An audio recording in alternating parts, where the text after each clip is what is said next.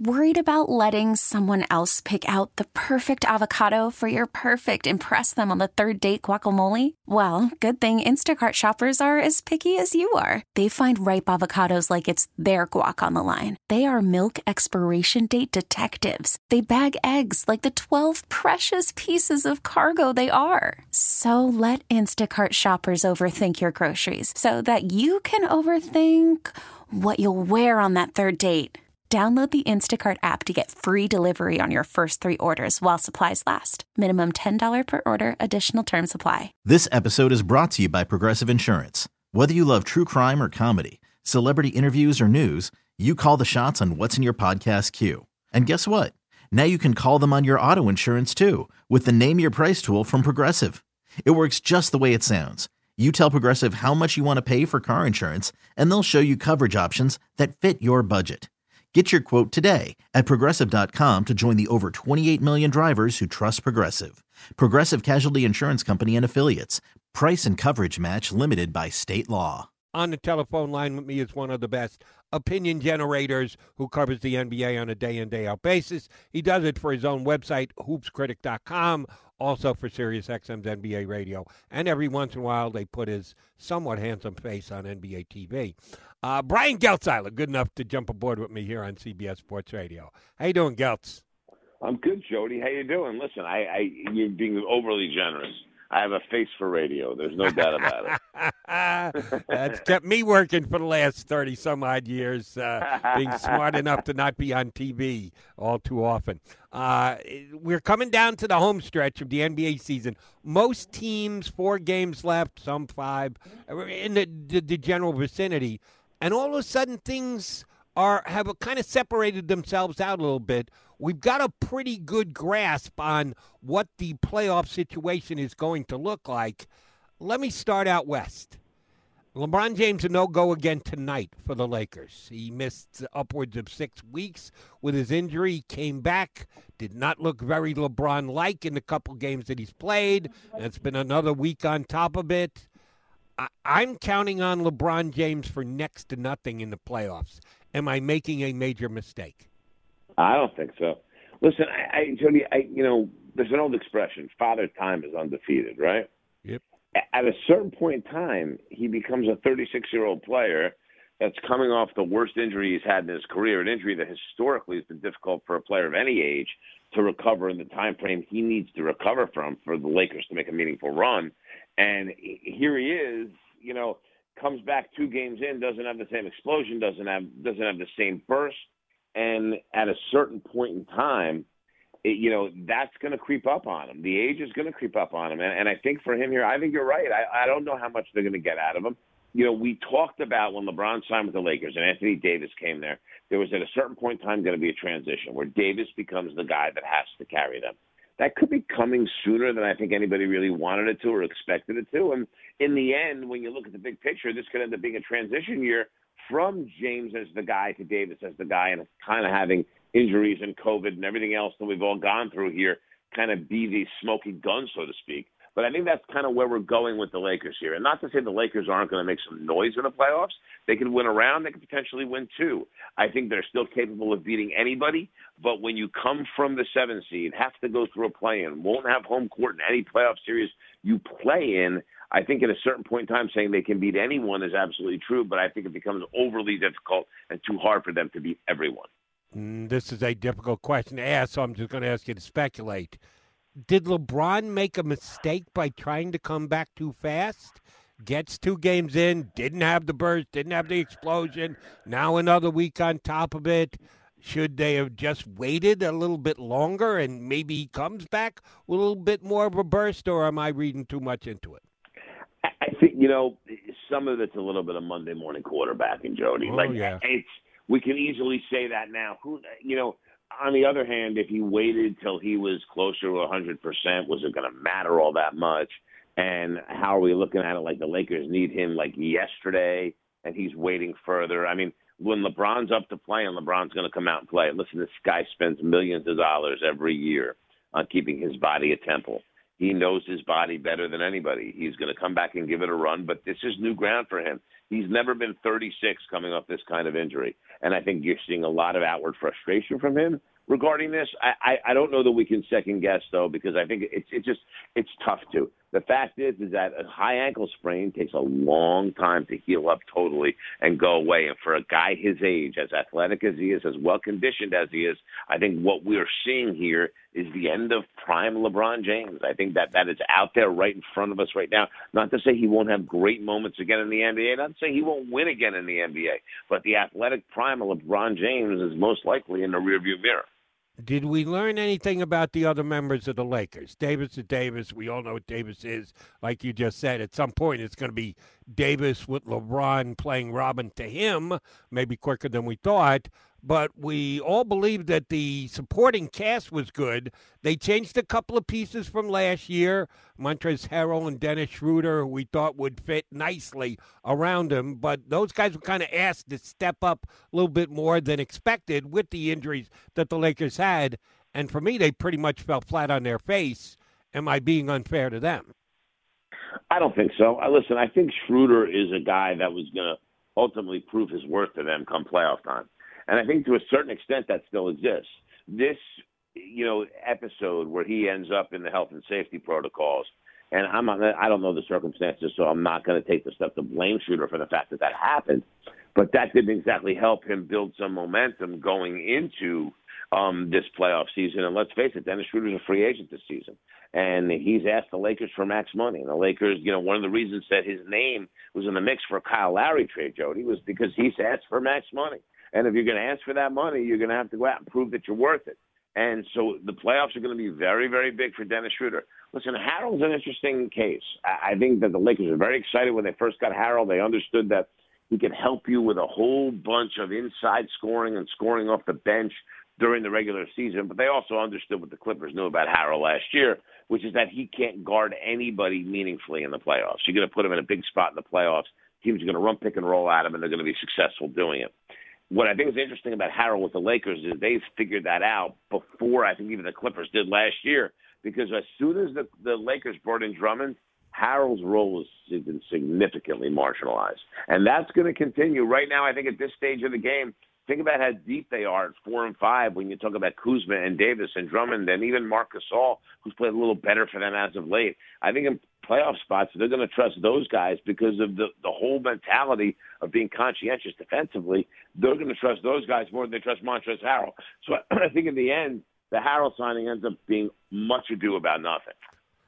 With the Lakers severely compromised going into the postseason, if you're a basketball fan in LA and not a Laker fan, you'd be a Clipper fan mm. saying, hey, look at the door is open for us and then you realize, oh shoot, we're third in the West, which means yeah, we'll get home court advantage the first round, but the second round already we're not in home court advantage, and the championship round, if it goes to suit, yeah, we're going to have to win on the road as well.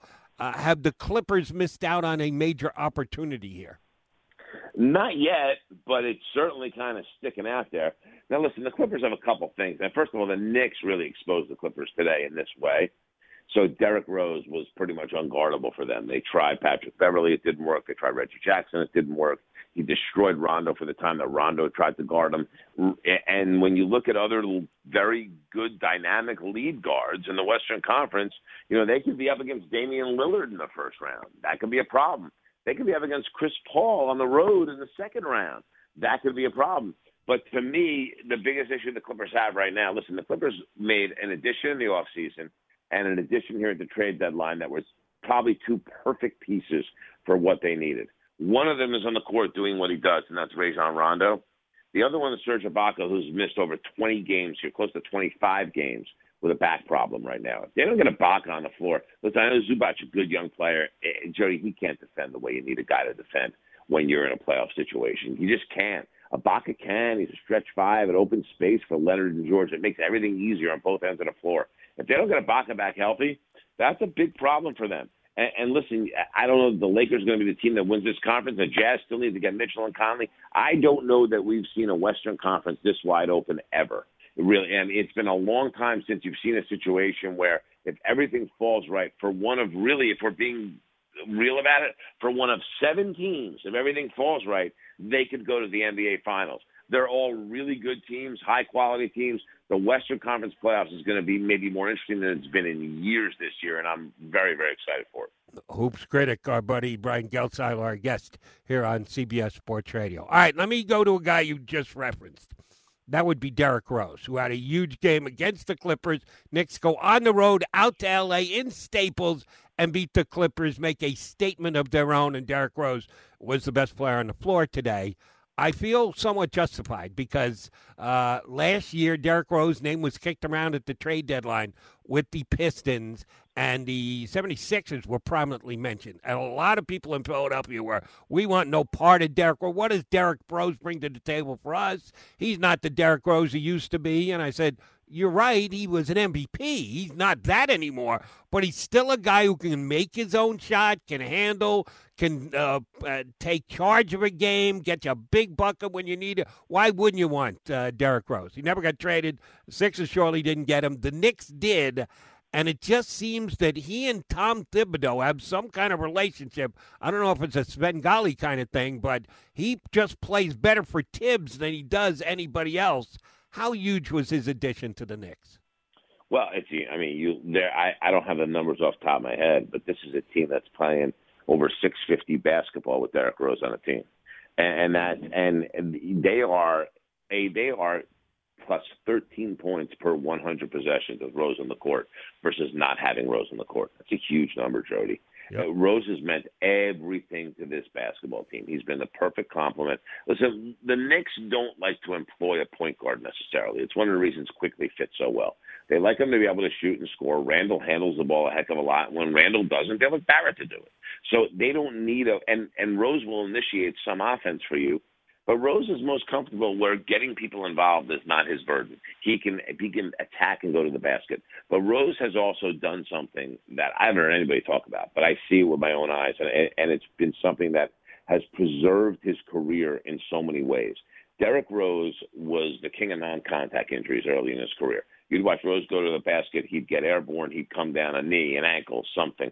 And the other thing Rose did was absorbed a lot of contact at the rim Yep. Derrick Rose plays off two feet now, Jody. He doesn't go sky high to the rim very often at all. Everything is a jump stop and a pivot, and he's using his footwork and his craft around the basket instead of trying to go up and through guys. He's staying healthier. He's as, as effective as he was then, if not more now. And athletically, he's not what he was. So I don't know if you're going to go up and through guys the way he used to anyway. Playing off two feet has been everything for Derrick Rose. It, he's built so much confidence here, and the Knicks. This is a team that what's happened with the Knicks here, and it's a little dangerous for other teams that are playing in the Eastern Conference.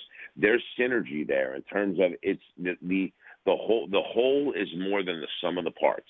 There's a chemistry there among these guys, a belief in one another. They buy into everything Tom is selling. They defend as good as any team in the league. They're as athletic as most teams in the league. What Barrett and Bullock do as wing defenders night in and night out is something people don't, people don't talk about enough. And Nerlens Noel allows them to not have to switch stuff because he shows on every single screen his man set and recovers quickly. There's so many fundamentally great things they do defensively that they're dangerous right now. And Rose has been an enormous addition. They've needed that offensively, but there is something going on in New York right now with this team. And today is as quality a win as you will have during an NBA regular season, no matter who you are. A legit title contender on the other side with most all their guys healthy, and you come in into their building and you take care of business in a decisive fashion with your best player, by the way, Julius Randle, not having a great game, only having 14 points, hit a few huge shots down the stretch, but largely they did it without Randle today, without having him at the top of this game. The Knicks are legit, Jody.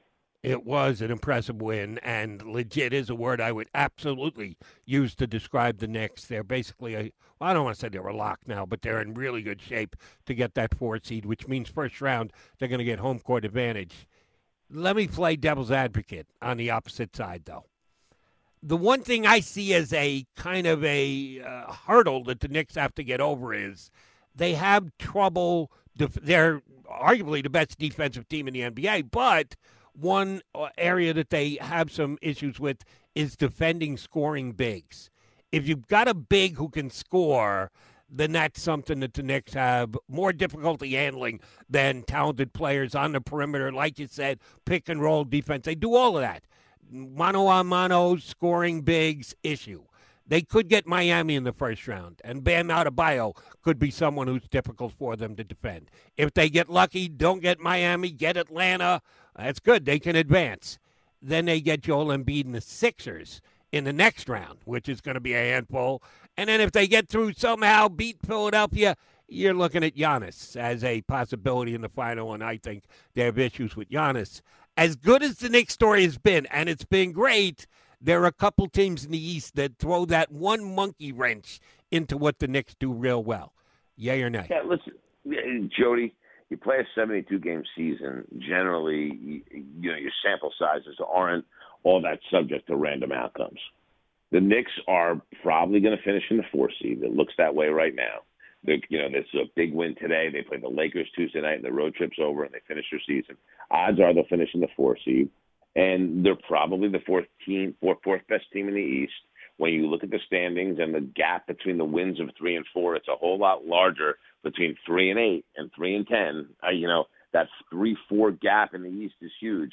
The Knicks are nowhere close to being as good as Milwaukee or Brooklyn or Philadelphia.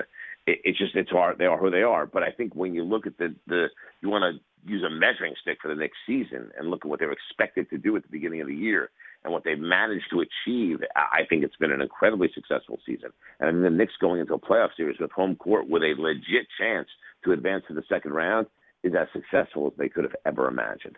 And and one of the things that should excite you as a Knicks fan, 20 year old RJ Barrett's going to be playing in playoff games, potentially in a second round playoff game, in games that matter a ton. And this is a kid who they killed his shooting when he came into the league. You know what? He has been a close to a 45% three point shooter since the month of February. His shooting has come around in such a way. He's a big physical defender. I watched him today go toe to toe with Kawhi Leonard and do a heck of a job on Kawhi and force Kawhi into, you know, he ended up with, I think, 29 points on 26 shots. Barrett made life really difficult on him, and a bunch of those were in garbage time when the Clippers were crawling back. He was fantastic today. You get him playing in playoff games and that kind of experience, and that's what this is about for the Knicks. The Knicks are not going to win a championship. They're not going to go to finals in the East. They're just not that team right now. But they all of a sudden have become a team that's a step or two away. The right addition, the right break goes right for them, and all of a sudden they're right there with these top teams. That's the position they put themselves in. And with where they came from, that's a heck of an accomplishment, Joe. Like your take on them, uh, but let me get you one more in on the next. We'll move elsewhere. Um, speaking of expectations, I thought when they got Obi Toppin in the draft this past year was a major piece. I thought he'd step right in. I saw him as NBA ready, and he was going to be a contributing guy. Somewhere along the way, he got lost. And I think for the first two thirds of the season, you would actually say pretty damn disappointing rookie year. He's picked it up a little of late. Give me your what can Obi Toppin do for the Knicks between now and the end of the season, whenever that comes, and has he done enough for you to say, all right, yeah, this was a pretty good pick. This guy's got a chance to be a foundation pick for the team going forward? All right, so let's be fair about this, Jody. All right? This kid was drafted to be the starting four. No one, no one predicted that Obi, that Julius Randle would do what he did this season and emerge as an All NBA guy. All right, so so they ended they and they figured they were going to listen. They were looking, they were shopping Julius Randle in a Westbrook package to start. I mean, that's where the Knicks were on this, Jody. They they were ready to trade Julius Randle. So Toppin was supposed to come in and be the starting four. Randle emerges as an All NBA guy, and you have Obi Toppin on your team. Toppin is he, Tom does not want to play him at the five. He's using Noel Gibson right now at the five in the absence in the absence of Mitchell Robinson. It's worked out very well but he doesn't want to put that on Obi defensively. So he's playing Toppin exclusively when Randle sits at the four. Probably t- played 10 minutes today. He had seven points. He hit a three. Right. He finished around the cup. He's doing everything he's asked to do. He's playing smart help defense.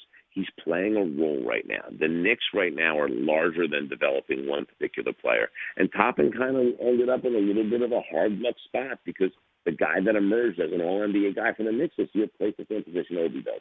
And Tom's not looking to move him at this point till there's some training camp and some practice, and he can figure out going into next year. The other thing for the Knicks is that with their financial situation and their cap space, they could make a significant deal somewhere. And Obi Toppin's a fantastic asset to sprinkle in If you want to get involved with Minnesota for Karl-Anthony Towns, and there's rumblings Karl-Anthony Towns would love to be in New York.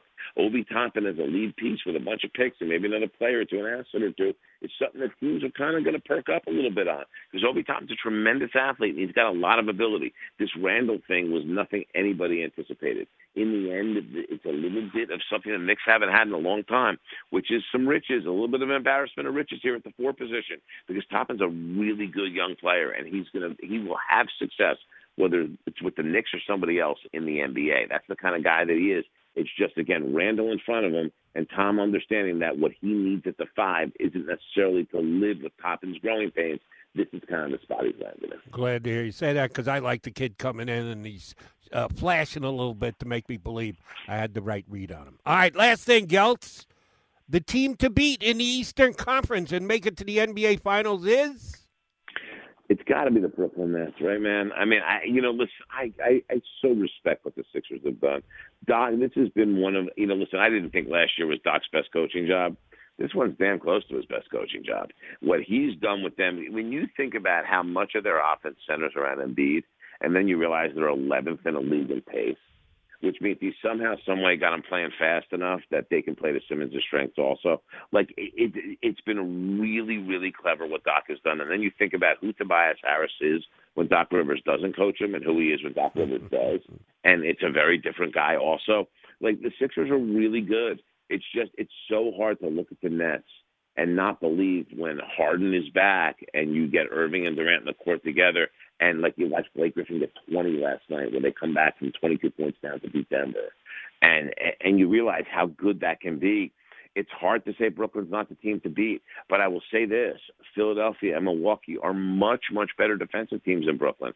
And in the end, what scares me about Brooklyn is what we saw last weekend, Sunday and Tuesday, where they went into Milwaukee for two games in that time, and they had no answer for Giannis. And in the end, Milwaukee got just enough stops and because Brooklyn had no answer for Giannis, they lost two games in a row. So I, I, I worry about Brooklyn's defense a lot because of their talent. I'll always say it's Brooklyn right now till it's not. But I think that Philly and Milwaukee are very, very viable candidates to go to the finals. And Philly has a distinct advantage because they only have to beat one of Brooklyn or Milwaukee because they're going to get home court. Brooklyn and Milwaukee have to not only beat one of each other, they got to go in and then beat Philly on the road, who has been, by the way, the second best home team in the NBA this year. So I think the Sixers have put themselves in a wonderful position, but the Nets on talent alone have to be the team to beat the last reason is the reason that you should have said Philadelphia that they don't have to play each other in the second round, and Sixers get whoever gets through that four five matchup, uh, and I think it makes it easier for them. And you did the same thing that everybody else does, and most of these are obnoxious net fans that I'm talking about. I know you're not. They all say when Harden, uh, Kyrie, and uh, KD all get on the court at the same time. For me, it's an if if they all get on the floor at the same time. It hasn't been a when all year, and I can't just say it's going to be when as soon as the playoff starts. We got to wait and see on that. All right, Western Conference. The team that uh, the title runs through is what town, what squad? Uh, I'm still going to say the Clippers right now, just because I look at everybody else in the conference. Even without Ibaka, they're actually the healthiest. Maybe Phoenix is healthier, but it's hard for me to decide that Devin Booker's going to lead the team. And I know Chris Paul has been wonderful and amazing for them, and Ayton has played at a level that none of us could have imagined him getting to this quickly. All of that's wonderful for Phoenix. I still don't think they're deep enough. It's hard to trust them. I look at Utah and I'm like, is Mitchell going to actually be back and in rhythm in time? Because nothing's going to be easy in, in from the jump of the Western Conference playoffs. If you're Utah, you're drawing Steph Curry and the Warriors in the first round if you end up in the one seed. And by the way, if you're in the two and you're Phoenix, you're going to step in against LeBron and the Lakers. Like nothing is going to be easy. So when I look at that conference, I have to say, okay, who is in the best shape health wise? Even without Ibaka, it's the Clippers. It really is. And again, they lost to the Knicks today at home. But I still have a ton of confidence in how they can guard. That was a grind fest today, and the Clippers generally guarded very well without their best defensive big in Ibaka. Uh, so I eh, listen. Am I strong and confident on them? Absolutely not. I love Denver and what's happened there. You know, they need Aaron Gordon to be in the lineup. He's so essential to what they do defensively. Porter has been wonderful as a shot maker, but you look at what Murray did last year in the bubble it's hard to envision them going all that far, even with Porter being, you know, a better player than he was last year. And that's a tough spot. I, I, I don't see it for Denver there. Dallas, there's a chemistry problem between Doncic and Porzingis, and it's it, they're not going to sit Porzingis. So ultimately, it's going to be this ugly head. And plus, they don't have enough talent without Porzingis. So I don't know that Denver's going to be there. The Lakers, I mean, we talked about them earlier with LeBron and how that is. Geez, the Blazers, are, they got a puncher's chance there yep. just because of how deep they are with all the guys they have. They can guard. If Nurkic is healthy for the Blazers, they become very dangerous also. it, it is wide open. You're asking me who the favorite is. I'm going to tell you it's still the Clippers right now, but the, the margins, Jody, are razor thin. I agree on that. It is an unbelievably close conference Therefore, I'll take the chalk, and I'm a chalk eating weasel. I'll take the two one seats for one very specific reason. Utah at home, 31 and four. Philadelphia at home, 27 and seven. Give me home court advantage. I'll take my chances with both of those two teams. Geltz, always a pleasure, my friend. Appreciate it whenever you come aboard. Uh, I know you said, how about later? I got to do the Mother's Day thing. I hope your mothers had a very nice day. Uh, thanks much for hopping on board with me tonight. Anytime, Jody. Happy and healthy Mother's Day to you and anyone in your family. And it, it was always my pleasure, buddy. We'll do it again soon. Take care. Brian Geltzeiler, hoopscritic.com, Sirius XM NBA radio, our guest here on Hey, Rob Bradford here. I have set out on a mission with my good friends at FanDuel to prove what I have known for some time baseball isn't boring. Now I have a daily podcast to prove it with some of the most notable people in the baseball world screaming baseball isn't boring from the mountaintops or at least agreeing to come on our show. Players, managers, GMs, and yes, even the commissioner of baseball, Rob Manfred. It has been a constant wave of baseball's most powerful voices. So join the revolution. Subscribe and soak in Baseball Isn't Boring. Listen on your Audacy app or wherever you get your podcast. You'll be glad you did.